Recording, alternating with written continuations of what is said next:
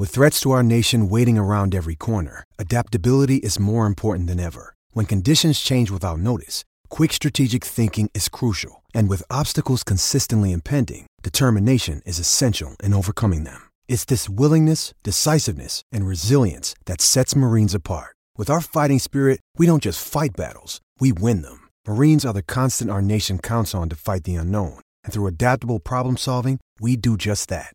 Learn more at marines.com.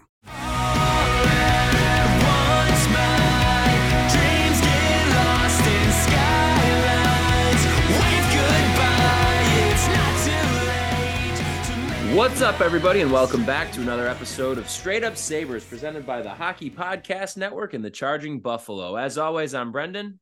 And I'm Taylor. And folks, we unfortunately did not have a Monday episode this week as I ran into a family emergency there. So appreciate everybody's patience and understanding. However, we are back with our usual Thursday episode, and we have a ton to talk about. Starting off with the Sabres' six to four win against Ottawa in the second half of a back to back after a tough loss against Montreal. UPL picked up the start in the game against the Sens and got the W for the Sabres. Overall, having a very solid outing until the third period, in which he let in three goals and over the span of about three minutes. But that said, he did have 16 saves in the third period as the Sabres held off the Senators. Four players in this one had multi point games, including three points for Tage and a two goal effort for Skinner, who's now on a three game scoring streak.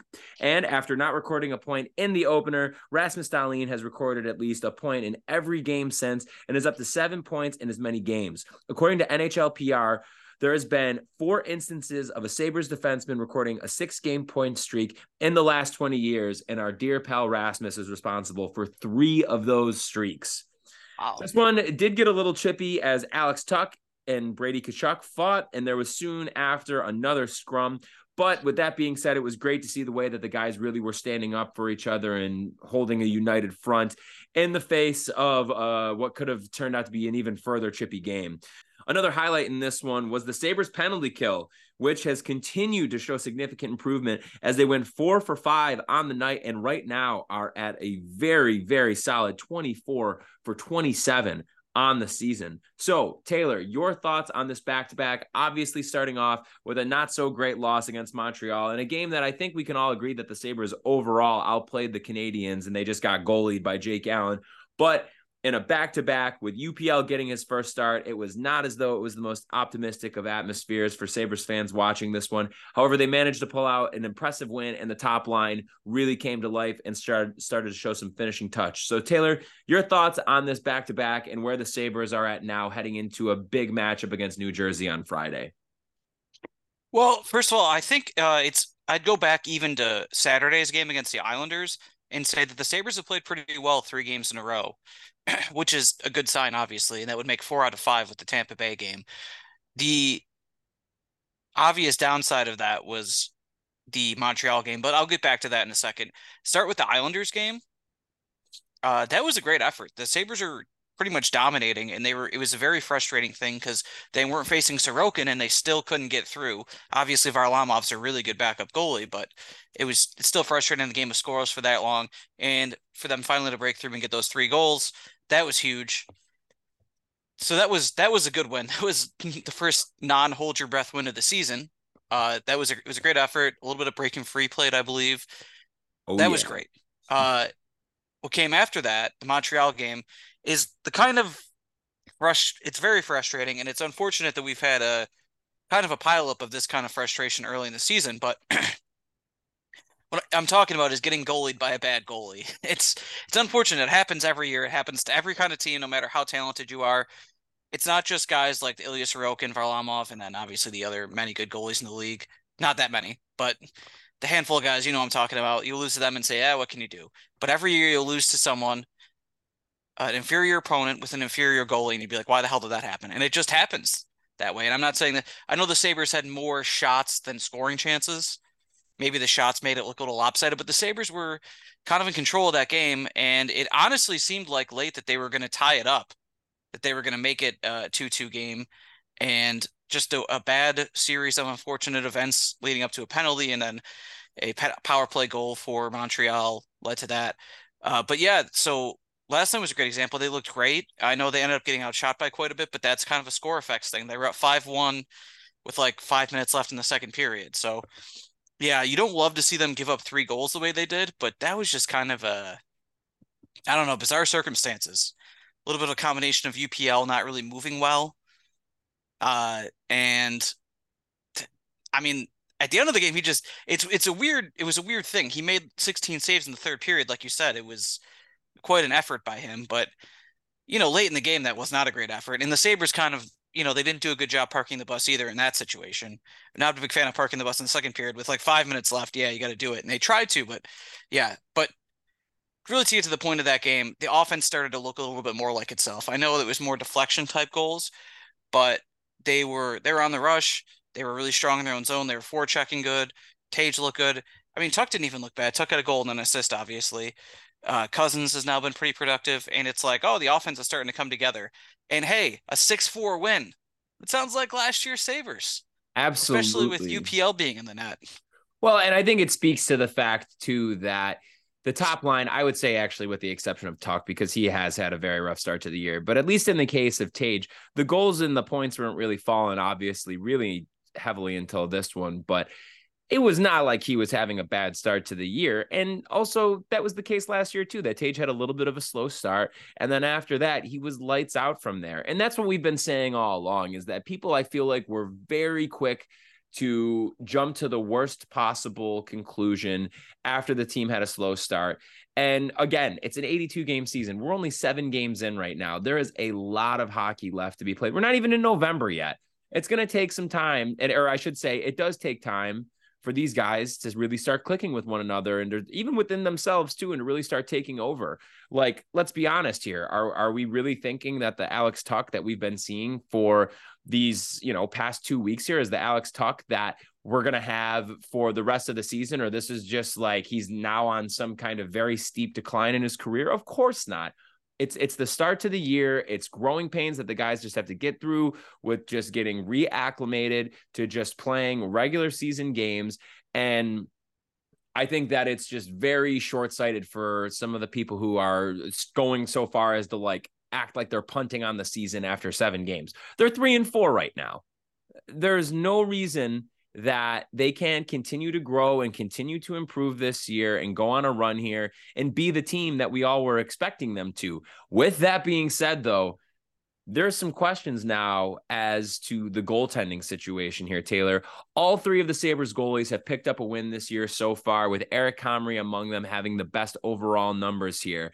Devon Levi, is currently considered day to day with a lower body uh, with a lower body injury. As we know with the Sabres and their injury designations, day to day could mean either he's going to be ready in time for the game on Friday or he has both of his legs chopped off currently, like the knight from Monty Python. So that remains to be seen. But Taylor, my question for you is Levi has had I don't want to say a rough start to the year because it is early, first few games. He's had some moments where he's looked really good, and he's had some moments where it's kind of like, yeah, this guy is actually a rookie in his first full season here. He's rocking an 892 save percentage right now as compared to Comrie, who has a 923, and UPL is at an 895. That, of course, being heavily swayed by those three goals that he ended up letting up in the third period here. But as we had mentioned at the top of the episode, going into Friday's game, you're facing off against New Jersey, a very high powered offense here. Who do you have in goal starting, assuming all three goalies are healthy?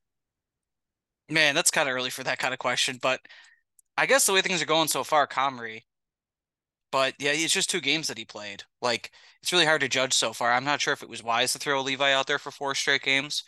I know none of them were really backs to backs or anything like that, but he's a young fella and he hasn't really taken on a huge workload ever. He's never started more than 35 games, I believe, in a season. I don't know if last year maybe combined college and NHL he did, but anyway, Comrie, that's kind of a good segue to what I wanted to mention. He was really good in both games.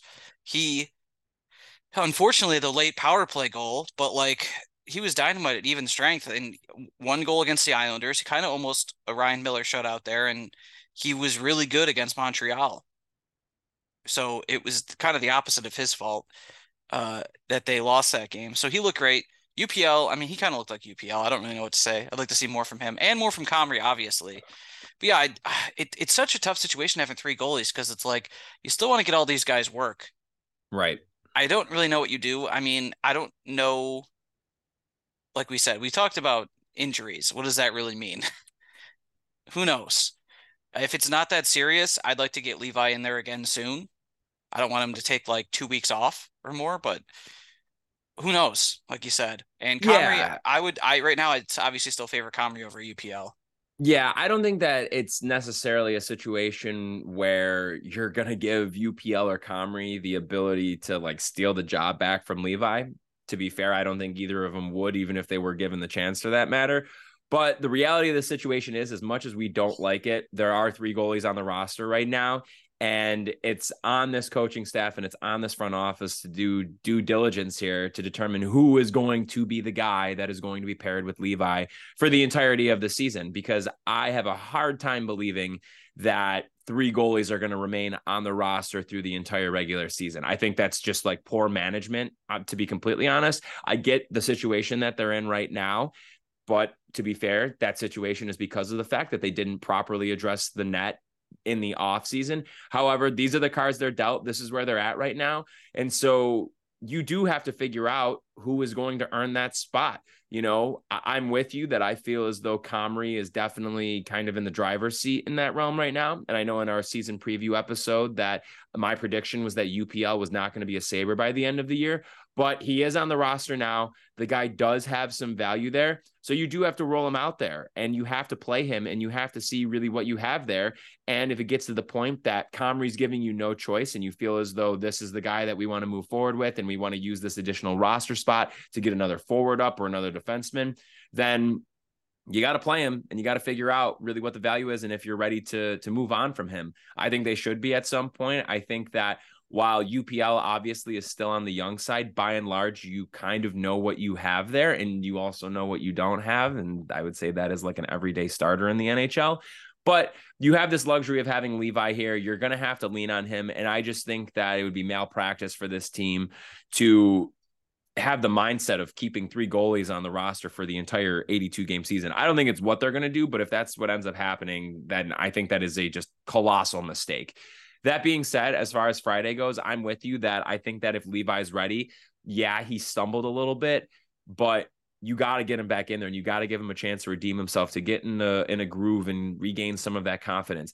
That being said, if he's not ready, I'm I'm probably going Comrie, even though you are coming off a, a win with UPL. I think that when you look at the schedule coming up here, as we said, obviously you're facing off against New Jersey this Friday, one of the league's premier teams, one of the league's most potent offensive teams. And you have Jack Hughes, who is absolutely lighting the world on fire right now with how just dominant he's been. I think it's fair to say that Auston Matthews has had two hat tricks thus far this year, but Jack Hughes has been the best player in the league, I think, to date. At 14 points in five games. It's outrageous. Mario Lemieux in 92 93 absolutely outrageous. Now, but Brendan, would you say because uh, there was some discrepancy, not discrepancy, but there was some conversation about this on Twitter? Would you say Jack Hughes is better or more important in his role than Kaapo Kakko? Your thoughts? You know, it's it's really tough, Taylor. Oh man, that's tough. I mean, and I don't want to offend here because I know Kaapo Kakko is cemented as your boy. I want all of our listeners to understand that. Kaapo Kakko is Taylor's boy. Taylor has been a believer from the start. He has just silenced the haters time and time again. And so I don't want to offend here. But what I will say is Kaapo Kakko is probably going to rip off 14 points over his next five games. So us talking about Jack Hughes is really just a moot point, I think, at this stage of the game. I think that he's going to really take over the Hart conversation here. I'm honestly out of Kaapo Kakko expecting him to put up modest numbers. I would say maybe like 70 goals, 70 assists, 140 points. Your thoughts? Uh, you know, I'm just checking right now to see how close he is to 14. Well, he's, you know, he's damn near there. He's got two points in six games. Oh, good so, for him. Um, wow. But good conversation it was really cool to see that on Twitter. it felt like it was personally designed for me. Thank you, Rangers fans. you really know how to brighten up a fella's week. Oh, we love that. With your blessed takes. I wish I was making that take up. I wish I was that creative. You're you're actually shitting me that people are saying this. That was a real thing. I didn't make that up. That was a real conversation. Can you text me that, please? Yeah, if I could find it. The real mm. real quote. If Kaapo if what Kaapo does leads to 50 goals being created, that is just as good as Jack Hughes scoring 50 goals. Oh boy. Oh boy, we got to get Rangers fans just to stop watching hockey. We got to get these folks out of the sport. I'm all about inclusivity, but when it comes to Rangers fans, that's where I draw the line. Yeah, most normal Rangers fan take. Um, but, but yeah, so to, okay, to, to finish to my thought Devils. though. Oh yeah, go ahead. I was just gonna say to finish my thought, you have New Jersey on Friday. You're following it up with Colorado on Sunday. So it's not like it gets a whole lot easier. So I'm thinking you go Levi Friday, see how it goes, and then maybe you roll out Comrie on uh or on Sunday, excuse me.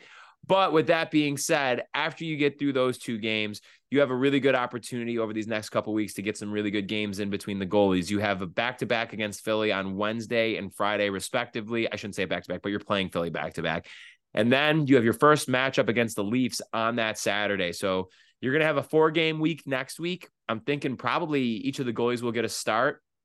I mean, maybe you go Comrie Sunday, Levi Wednesday, UPL Friday against the Flyers, and then you go back to Levi on Saturday against the Leafs. And then after that, the following week, that second week of November, you have Carolina on Tuesday, followed by back to back against Minnesota and Pittsburgh on Friday and Saturday there. So you're going to get some really good opportunities coming up to get these guys some games. I like I said, I think that's how I would go about the goalie breakdown here. But yeah, if he is healthy, I think you got to go Levi Friday and then follow up with Comrie on Sunday against the Avs. What are your thoughts? I think that makes sense. Yeah, we haven't obviously heard yet who's gonna be or even is likely to be in that. Uh, but yeah, that, that makes a ton of sense to me. Like, got to see Levi again. Comrie, obviously, you got to see him again. He played really well two games in a row, two games in three nights. So yeah, I I definitely agree with that. And you know they have the work cut out for them against the Devils. Uh, the Devils, they're they're really good at scoring. Uh, and Jack Hughes is just one example. Like you already have uh, multiple goals from let's see, Bratt Toffoli, Hamilton. All those guys have at least three goals, and then Haula, and then you uh, you know you have other guys on the roster. They're interesting. Palat, Holtz, Timo Meier, like guys who haven't even been all that great yet.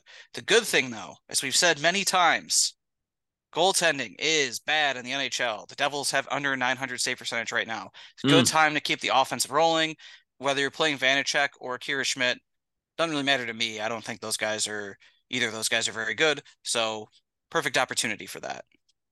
Agreed. Agreed, Taylor. So as I alluded to at the top of the episode, it has been no secret that Alex Tuch has had a rough start to this 2023 2024 regular season here.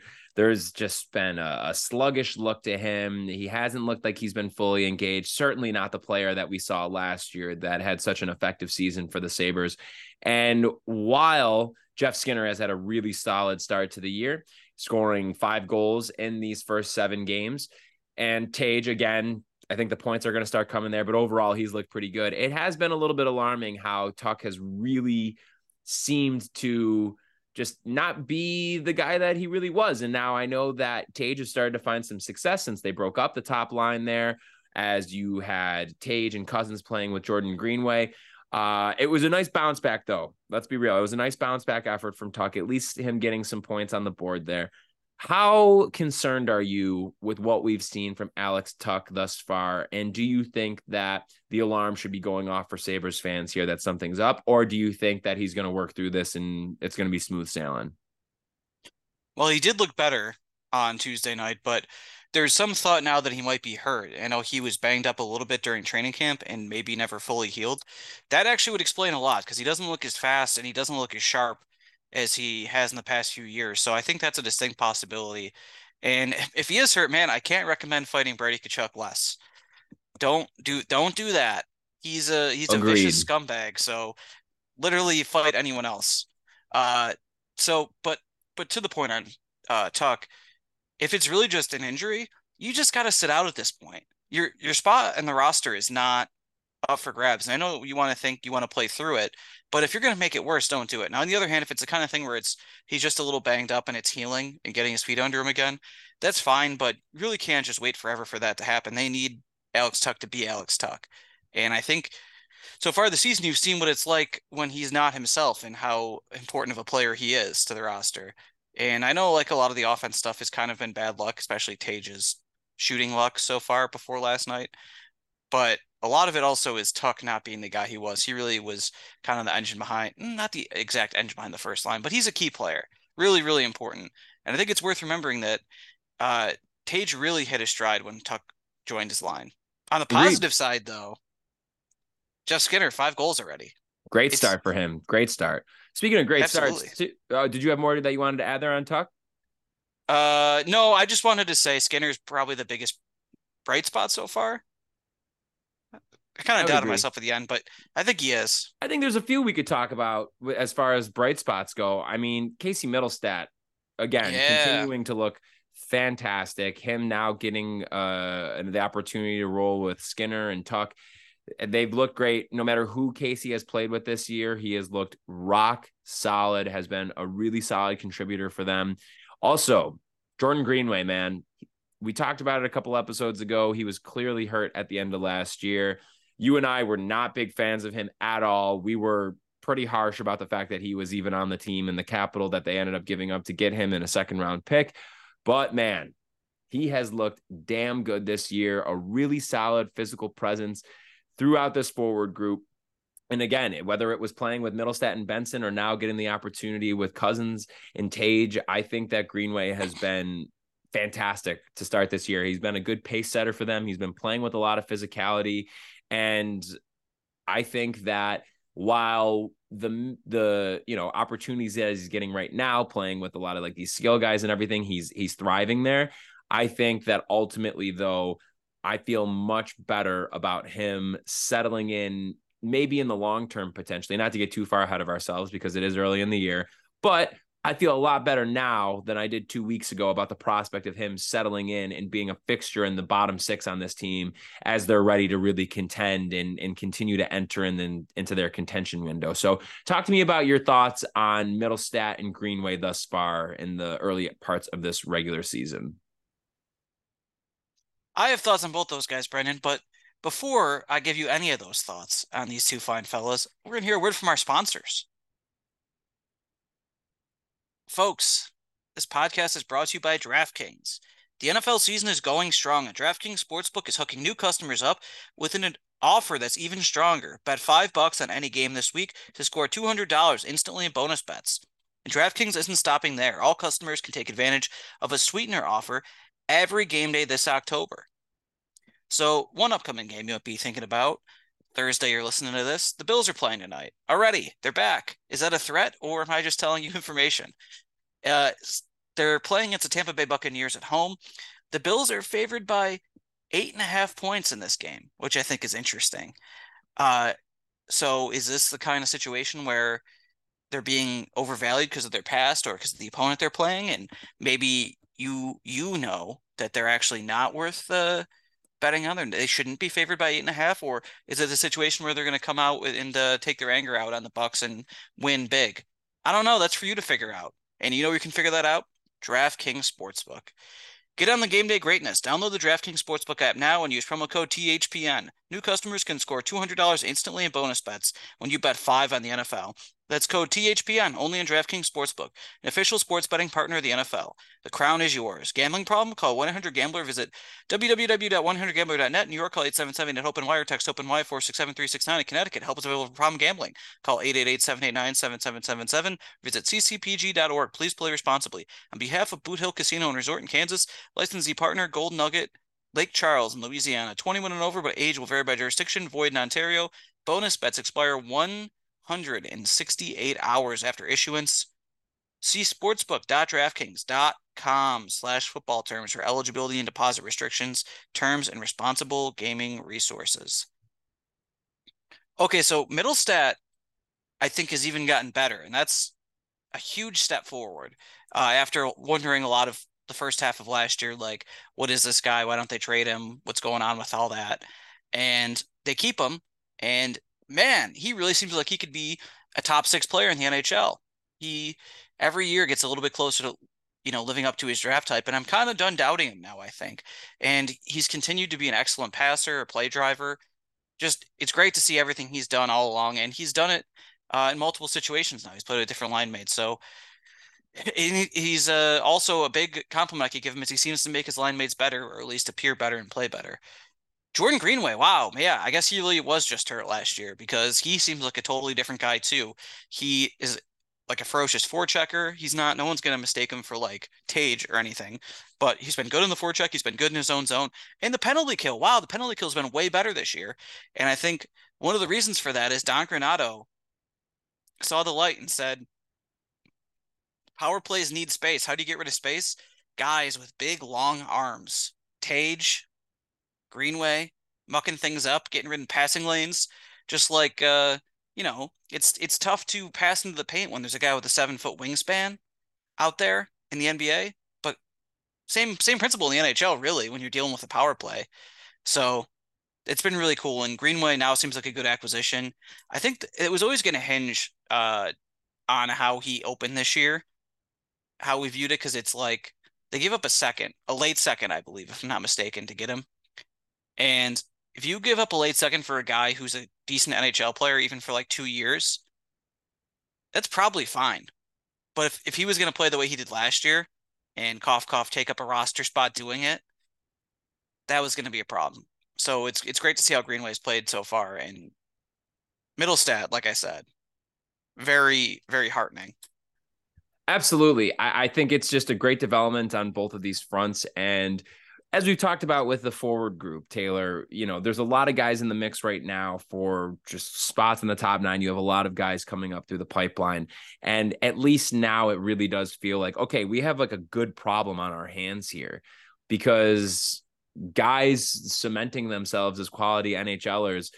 Not to say that it makes like the other guys more expendable or the prospects more expendable, but it just gives you more flexibility with how you can weaponize those assets to ultimately make your team better. So both Greenway and Mittelstadt working out in the way that they have, I think is just very exciting for this team. And I'm really looking forward to it. One of the last things I do want to ask you about, though, is Zach Benson. He sat down for a couple games. He came back in against the Senators. Thought he had a, a solid effort overall. Getting a little chippy in there. I don't know if you saw the clip of uh, him yeah. with Tarasenko, but that that was just that was beautiful. And Granato having to step in there. Uh, obviously, the point production it hasn't been there uh, after starting off again with with two points over, or I should say two assists over his first couple of games there. But what's your sense on Benson right now? Are you liking it? I mean, he played only 949 uh, in the game against Ottawa, so that's a, a pretty significant drop of a few minutes from his ice time in the prior games. Are you uh, how are you feeling about Benson? Has your opinion on him changed? Do you think that there's a, a long term future here in the sense of like this season making it past the nine game trial, or do you think that they're going to space this out even more and then they're going to eventually end up just sending him back to the WHL? Yeah, I kind of wonder if they're leaning that way. I would hope I would like to see him his his last four games that he has. I'd like to see him actually play in those games and play like a lot, a lot of good minutes with good players, and like give it a real shot, see what you got, and see if that is actually smart to try to keep him up this year. Like, is it worth it? Is a is this guy going to help you make the playoffs this year? He seems like a possibility. It also seems possible, uh, even though he shows flashes that maybe he's not quite ready 100%. So let's find out in these last four games that he has up. And then to, to your second point about stretching it out, it is an interesting thing that they can kind of, you know, see like, hey, let's keep Benson around for a little while, and then they can. I believe, if I'm not mistaken, Brendan, after Savoie is done in Rochester with his rehab assignment, they can give him nine games as well. Uh, and then that can take you, and then you know maybe fill in with Jost, whatever after Savoie's gone, and that can take you almost to when Quinn gets back. Uh, I is that a good idea? I don't know. it means you're probably gonna have to see a decent amount of Victor Olofsson still, for the time being at least. But who knows? Honestly, when Quinn gets back, if he's back at some point in December, that'd be fantastic. Love to see that. Uh, but in the meantime, I think it is worth finding out. Could Benson and Savoie just help this year? I think that's the real question. I, I mean, I Savoie, sorry, but Savoie is a, a ninth overall pick. I want to say, in Mhm. his draft plus two year. Not that crazy to think he could be a role player on a team that has playoff aspirations. That's not crazy. Benson would be crazy, but it, you know, you, we've seen some good evidence so far that he's he's ready. But I guess, like I said, on Benson, I'm still waiting to see if he if he isn't all that spectacular in his last games up here. Like, I think you just maybe you you let him go back to juniors and dominate. Yeah, I, and I'm fine with that too. I, I'm very much with you that I do think that there's a place for both of them here. I especially think that. I mean, we got. I, I, he looked much more engaged yesterday or on in Tuesday's game against Ottawa. So I want to give credit where it's due. And Victor Olofsson, like he, I thought had a nice bounce back after getting sent to the press box there. But I still think that this is not a Mittelstadt situation where you're rethinking, or even Greenway for that matter, where you're rethinking their role in the long term plans of the team here. Olofsson does not have a place on this team beyond this year. And the sooner that he's off the roster, I think the better. I mean, obviously, as you mentioned, you have Quinn coming back at some point, probably a couple months down the line. You're going to be getting Savoie back as he's headed for his stint and his rehab stint in Rochester. Yeah, I mean, I I don't think it's out of the realm of possibility that these two guys can be effective pieces for you now and help you win right now. It's just going to really be, you know, based on how Savoie obviously looks in the rehab stint and when he comes up, like, is he that kind of spark that you need?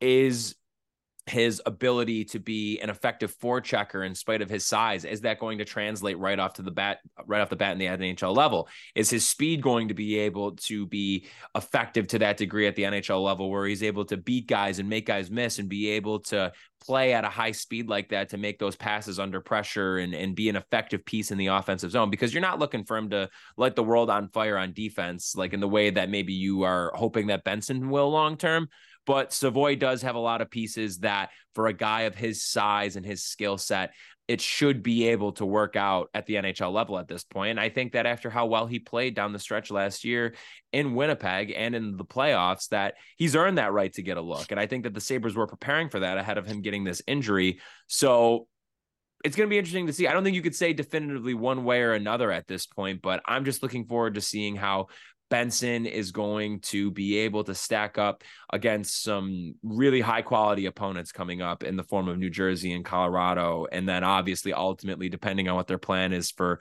sitting him or not. But is he going to play against Toronto, for example? Like that's something I'm very, very much looking forward to seeing. So we got an interesting couple weeks coming here, Taylor. It's it's getting good. Things are starting to heat up, and uh, think think we're on the up and up here with the Sabres. But goddamn, this goaltending situation is going to just stay interesting here. Do you have any last thoughts you'd like to share before we sign off for the day? Yes, I recommend uh, for spooky season, The Fall of the House of Usher on Netflix. Mike Flanagan show. He makes one of these basically every year. This one's great, based on Edgar Allan Poe novel. Uh, a lot of the Flanagan regular actors, but also Mark Hamill. My wow, man. what a performance by him, playing like a guy like I've never seen him before, and you know, just great performances all around. Amazing. Love that. I'm to do a spooky recommendation as well, but it's to be my show that I'm playing. I'm playing Mr. Goodbar's Halloween Party this Friday night, 10 p.m. to 1 a.m., folks. It is a great time. This is our third straight year playing Goodbar's Halloween show. There's a big costume contest. There's going to be prizes. There's going to be drinks. There, it's just going to be an awesome time. So much fun. So make sure you come and hang out. Come see my band Slow Animals. If you, as always, whenever I give this offer, I mean it. If you come to the show and you are listening right now, come up to me, say, Hey, I heard you mention this on the podcast. I listened and, uh, you know, introduce yourself. That is a token for a free drink on me. So hopefully we will see you there, folks. But in the meantime, everybody, thanks so much for tuning in to this episode of Straight Up Sabres presented by the Hockey Podcast Network and the Charging Buffalo. Make sure you're checking out both the presenters of this podcast on their respective websites. Whatever streaming platform you're currently using to listen to this episode, make sure you're checking out all of our fellow shows and make sure you're following them both on social media Facebook, Twitter, and Instagram, where you can also find us Straight Up Sabres. And before you close out of this app, make sure you leave us a nice little rating or review on whatever your streaming platform of choice is.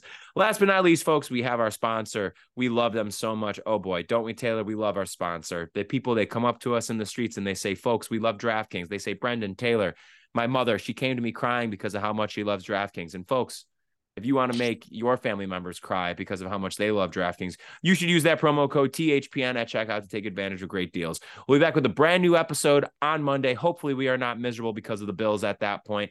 But we'll see you then, everybody. Thanks for tuning in. This has been Straight Up Sabres floor.